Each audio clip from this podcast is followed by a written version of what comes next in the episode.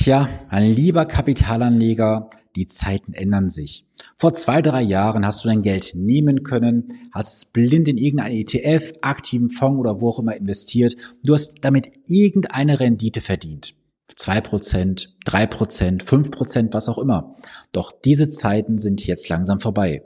Du hast vielleicht auch mitbekommen, dass in den letzten Wochen die Märkte durchaus volatil geworden sind. Die Anleihen haben ihren Druck bekommen aufgrund der steigenden Zinsen. Und viele Anleger, vielleicht auch du, sind aktuell versichert und fragen sich, was soll ich tun? Wie soll ich mich positionieren? Ich möchte heute in diesem Video, respektive diesem Podcast, natürlich ein paar Informationen an die Hand geben, worauf du aktuell schauen solltest, was du auf jeden Fall auch nach meiner Ansicht nicht tun solltest. Das Video bzw. der Podcast ist keine Anlageberatung oder Anlageempfehlung, sondern einfach mal eine Ideensammlung meinerseits, um dich zu unterstützen und zu inspirieren. Alles, was ich jetzt sage, ist natürlich nur ein Auszug von vielen Möglichkeiten. Da ich nicht weiß, wie deine Situation ist und so, hat das Ganze natürlich kein Anrecht auf Vollständigkeit. Ich nehme dich jetzt mit auf mein iPad, deswegen, wenn du jetzt diesen Podcast hörst, hör ihn dir gerne an und danach kannst du gerne dir das Video auch bei YouTube anschauen, um das Ganze auch visuell dann verfolgen zu können. So, ich nehme mich mal mit rüber. Und zwar das allererste, bei das du dir im Klaren sein musst, ist folgendes, das Wort Strategie. Weißt du, die allermeisten Anleger haben keine Strategie, warum sie investieren. Also, das heißt, bei der Strategie solltest du immer dein Warum haben.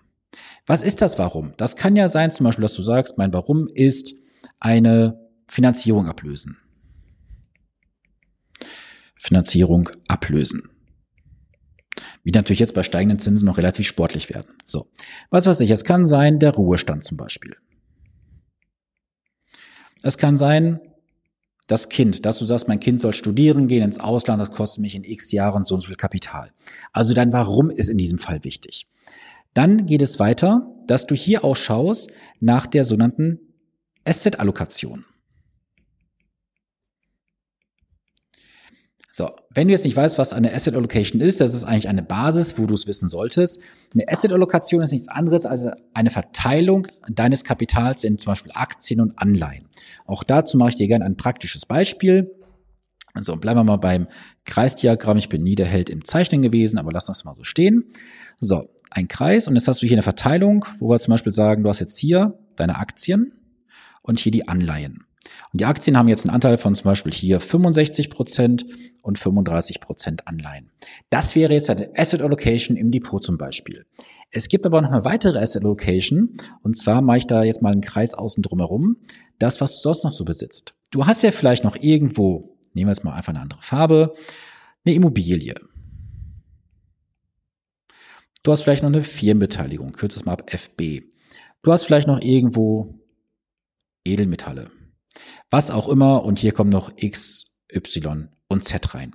Das heißt also, das, was die allermeisten Anleger falsch machen, sie schauen immer nur auf das liquide Kapital, das, was sie gerade auf dem Konto haben und übersehen den Rest, den sie besitzen. Das heißt, die Asset Location ist mehr als nur dein Depot, nämlich dein Gesamtvermögen. Und dazu gibt es auch entsprechend Strategien. Das würde aber den Rahmen eines Videos, eines Podcasts sprengen, weil das immer sehr, sehr individuell ist. So, und der nächste Punkt beim Thema Strategie, da willst du jetzt vielleicht erstmal sagen, habe ich gar nicht so berücksichtigt, ist aber elementar wichtig. Was könnte das sein? Was glaubst du? Richtig, das Thema Risikoneigung. Bei der Risikoneigung musst du genau zwei Faktoren mindestens berücksichtigen. Einmal das Thema Volatilität, also wie weit sollte dein Depot maximal schwanken, dass du dementsprechend dich nicht un unwohl fühlst. Und das nächste bei der Risikoneigung ist, was könnte es sein? Richtig, der Zeithorizont. Ich habe es in den letzten zwei, drei Jahren so oft festgestellt, gerade als das Geld noch sehr billig gewesen ist, dass viele Anleger auch einen relativ kurzen Zeitraum hatten zum Investieren, sind dann irgendwo reingegangen und haben dann gesagt, ja, es wird schon irgendwie gut gehen. Diese Zeiten sind vorbei. Jetzt aktuell gilt es, sich richtig zu positionieren. Wenn du jetzt nochmal alles durchgehst, hier unter Punkt eins bei der Strategie, dein Warum musst du haben. Dann die Asset Allocation, die große Asset Allocation, sage ich mal bewusst, und das Thema Risikoneigung. So, jetzt kommt der zweite Tipp. Nehme ich jetzt mal eine andere Farbe. Zweitens, und zwar nehme ich jetzt mal einfach hier das Wort Depot rein. So, mit Depot nehmen wir mal das erste Wort. Was mache ich mit Depotleichen? Nicht selten kommt es vor, dass du vielleicht Positionen im Depot hast, wo du dran festhältst, weil du vielleicht davon ausgehst, das wird sich irgendwann wiederholen. Du musst irgendwann auch der Realität mal ins Auge schauen und sagen, ich muss etwas abschreiben. Warum ist das wichtig? Das ist ein mathematischer Fehler, der oft gemacht wird. Jetzt stell dir mal vor, du hast eine Aktie gekauft oder einen Fonds zum Wert von 100 Euro. Jetzt fällt dieser Wert auf insgesamt 50 Euro. Du hoffst immer noch, dass das aufgehen wird. Wie viel Rendite müsste denn jetzt diese Position machen, um auf den alten Wert zurückzukommen? Ich kann es dir sagen, die allermeisten gehen jetzt hin und sagen, ja, 50 Prozent. Ja, das ist nicht ganz richtig. Weil wenn du jetzt rechnest, 50 mal 1,5 ist 75.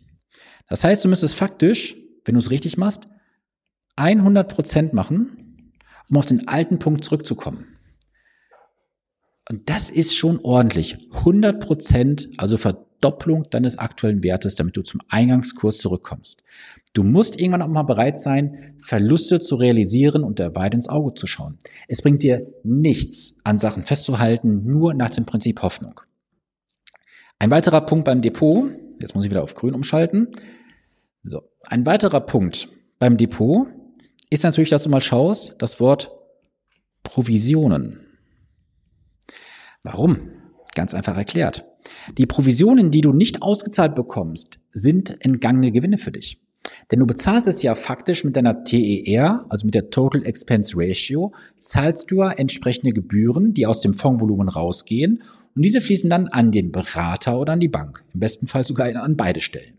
Das heißt, die Bank bekommt zum Beispiel eine Kickback-Provision, so heißen die umgangssprachlich auch, von zum Beispiel 0,6 Prozent 0,5 Prozent gehen jetzt an deinen Berater, schräge Vermittler. So, und das Ganze muss natürlich auch ausgewiesen werden in der Ex-Post-Kosteninformation. Das heißt also, Provisionen solltest du prüfen, weil das sind für dich gleich Zusatzrendite. Und bei der Zusatzrendite sage ich dir auch ganz offen, im besten Fall lässt du sie erst gar nicht anfallen, weil dann brauchst du auch nichts einfordern oder abrechnen. So, und dann hat man gerade noch gesagt, hier unten, dass du ähm, das Thema Zusatzrendite hattest. Jetzt habe ich gerade einen Faden verloren, macht auch nichts, bleiben wir mal so stehen. Ähm, das heißt also, Kickback-Provision hatten wir gehabt, Zusatzrendite und dementsprechend, genau, das wollte ich dir zeigen. Jetzt habe ich den Fall wieder gefunden. Lass uns doch mal einfach faktisch rechnen. Nehmen wir mal an, du hast einen Depotwert von 100.000 Euro. Der Kickback liegt zum Beispiel bei 0,8 Prozent. Dann sind das faktisch 800 Euro Provision, die du Jahr für Jahr bezahlst. Tendenz natürlich steigen, weil dein Depot im besten Fall nach oben läuft. Und jetzt ja die Frage, was bekommst du für diese 800 Euro Provision für eine Gegenleistung? In den allermeisten Fällen ist das nichts. Deswegen ganz klarer Tipp hier zum Depot. Jetzt habe ich auch den Punkt Nummer drei gerade wieder gefunden. Und zwar das Thema Ex-Post-Kosteninfo. Schau dir diese Ex-Post-Kosteninformation mal bitte an, weil diese muss dir ja immer im nächsten Jahr unaufgefordert vom Berater und der Bank vorgelegt werden. Da siehst du alles drin. Wie ist die Kostenebene auf äh, der Fondsebene? Dann auf Ebene der Depotbank, beim Berater. Wie viel hat der Berater tatsächlich an Provision vereinnahmt? Da siehst du alles da drin. Und ich weiß aus dem einen oder anderen Kreise, dass manche Berater es nicht aushändigen wollen oder ihm unter den Tisch fallen lassen, nicht aktiv darauf hinweisen. Ich persönlich werde jetzt in den nächsten Wochen die letzten auch rausschicken, weil alle Daten jetzt vorliegen aus dem letzten Jahr und dann mache ich da auch gar kein Geheimnis raus. Meine Kunden werden proaktiv darauf hingewiesen, hey, die Ex-Post-Kosteninformation ist da, schau sie bitte durch, bei Fragen sprich mich gerne an. Weil ich habe auch nichts zu verbergen. Meine Kunden wissen, was das Ganze kostet, weil sie auch mich direkt bezahlen und nicht über irgendwelche Umwege und so weiter. Genau, und das war nämlich das Thema Ex-Post, was mir gerade fehlte an dem ähm, Punkt, wo wir gerade gewesen sind. So, jetzt kommt ein weiterer Punkt hinzu. Und zwar finde ich das persönlich einer der wichtigsten Punkte überhaupt. Wenn du dich jetzt mit deinem Portfolio beschäftigst, das ist jetzt für mich dann der Punkt Nummer drei. Aber die mal jetzt in Gelb. Ich hoffe, das ist gleich zu sehen. Der dritte Punkt, wenn du in der aktuellen Situation bist, ist das Thema Anleihen. Bei den Anleihen sind aktuell viele Anleger einfach auf dem falschen Fuß getroffen worden. Warum? Historisch gesehen waren sie vielleicht nicht risikobereit gewesen. Sie haben in Anleihen, also Festzinspapiere, in Schuldtitel investiert und hatten dafür einen festen Zinszusag bekommen. Damals vielleicht noch auf einem Niveau von 0,25, 0,51 Prozent. Jetzt sind die Zinsen nach oben gegangen und jetzt sind viele Anleger verunsichert, weil sie sagen, hey, ich wollte doch keine großen Schwankungen haben. Warum ist mein Anleihenfonds jetzt teilweise 10, 15, 20 Prozent im Minus? Das hängt damit zusammen, weil Anleihen entsprechend fallen, wenn der Kurs sich von den Zinsen nach oben bewegt. Das ist wie so eine Wippe, musst du dir vorstellen. Geht der Zins nach oben, fallen die Anleihen, fällt der Zins, steigen die Zinsen. Und das System oder das Vehikel Anleihe musst du bitte als Anleger komplett verstehen. Das Fatalste, was du jetzt machen kannst, ist, eine Anleihe zu verkaufen, weil dann würdest du auch diesen Verlust realisieren. Ich habe auch jetzt aktuell Gespräche geführt. Die Kunden bleiben auch alle investiert, weil sie erstmal gedacht haben, sie haben einen Verlust erlitten. Ja, der Verlust ist auch erstmal buchhalterisch da.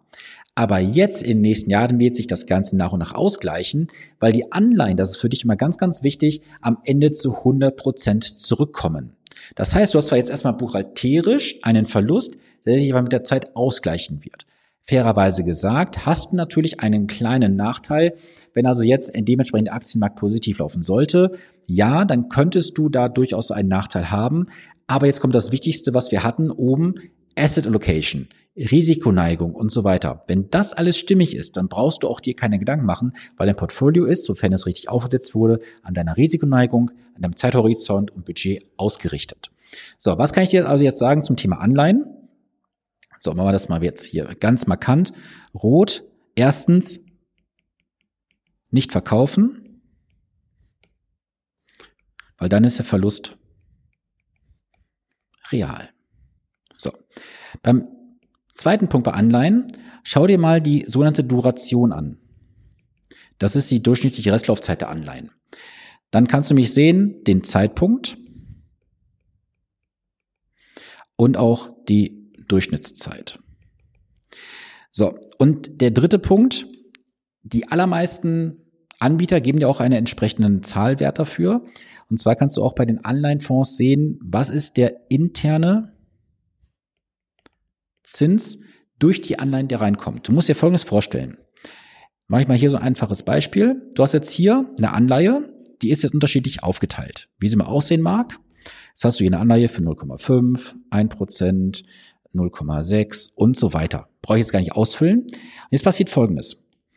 Jetzt wird hier vorne und hier hinten das hier weggenommen und hier vorne wieder dran gebaut. Das heißt, die alte Anleihe mit 0,5 Prozent, das Geld kommt zurück, es fließt also zurück, es wird neu investiert für einen Zinssatz von zum Beispiel 3,5 Prozent aktuell. Dann geht's weiter, dass im Nachgang der Wert mit 1 Prozent ausläuft, auch das wird hinten wieder dran gesetzt.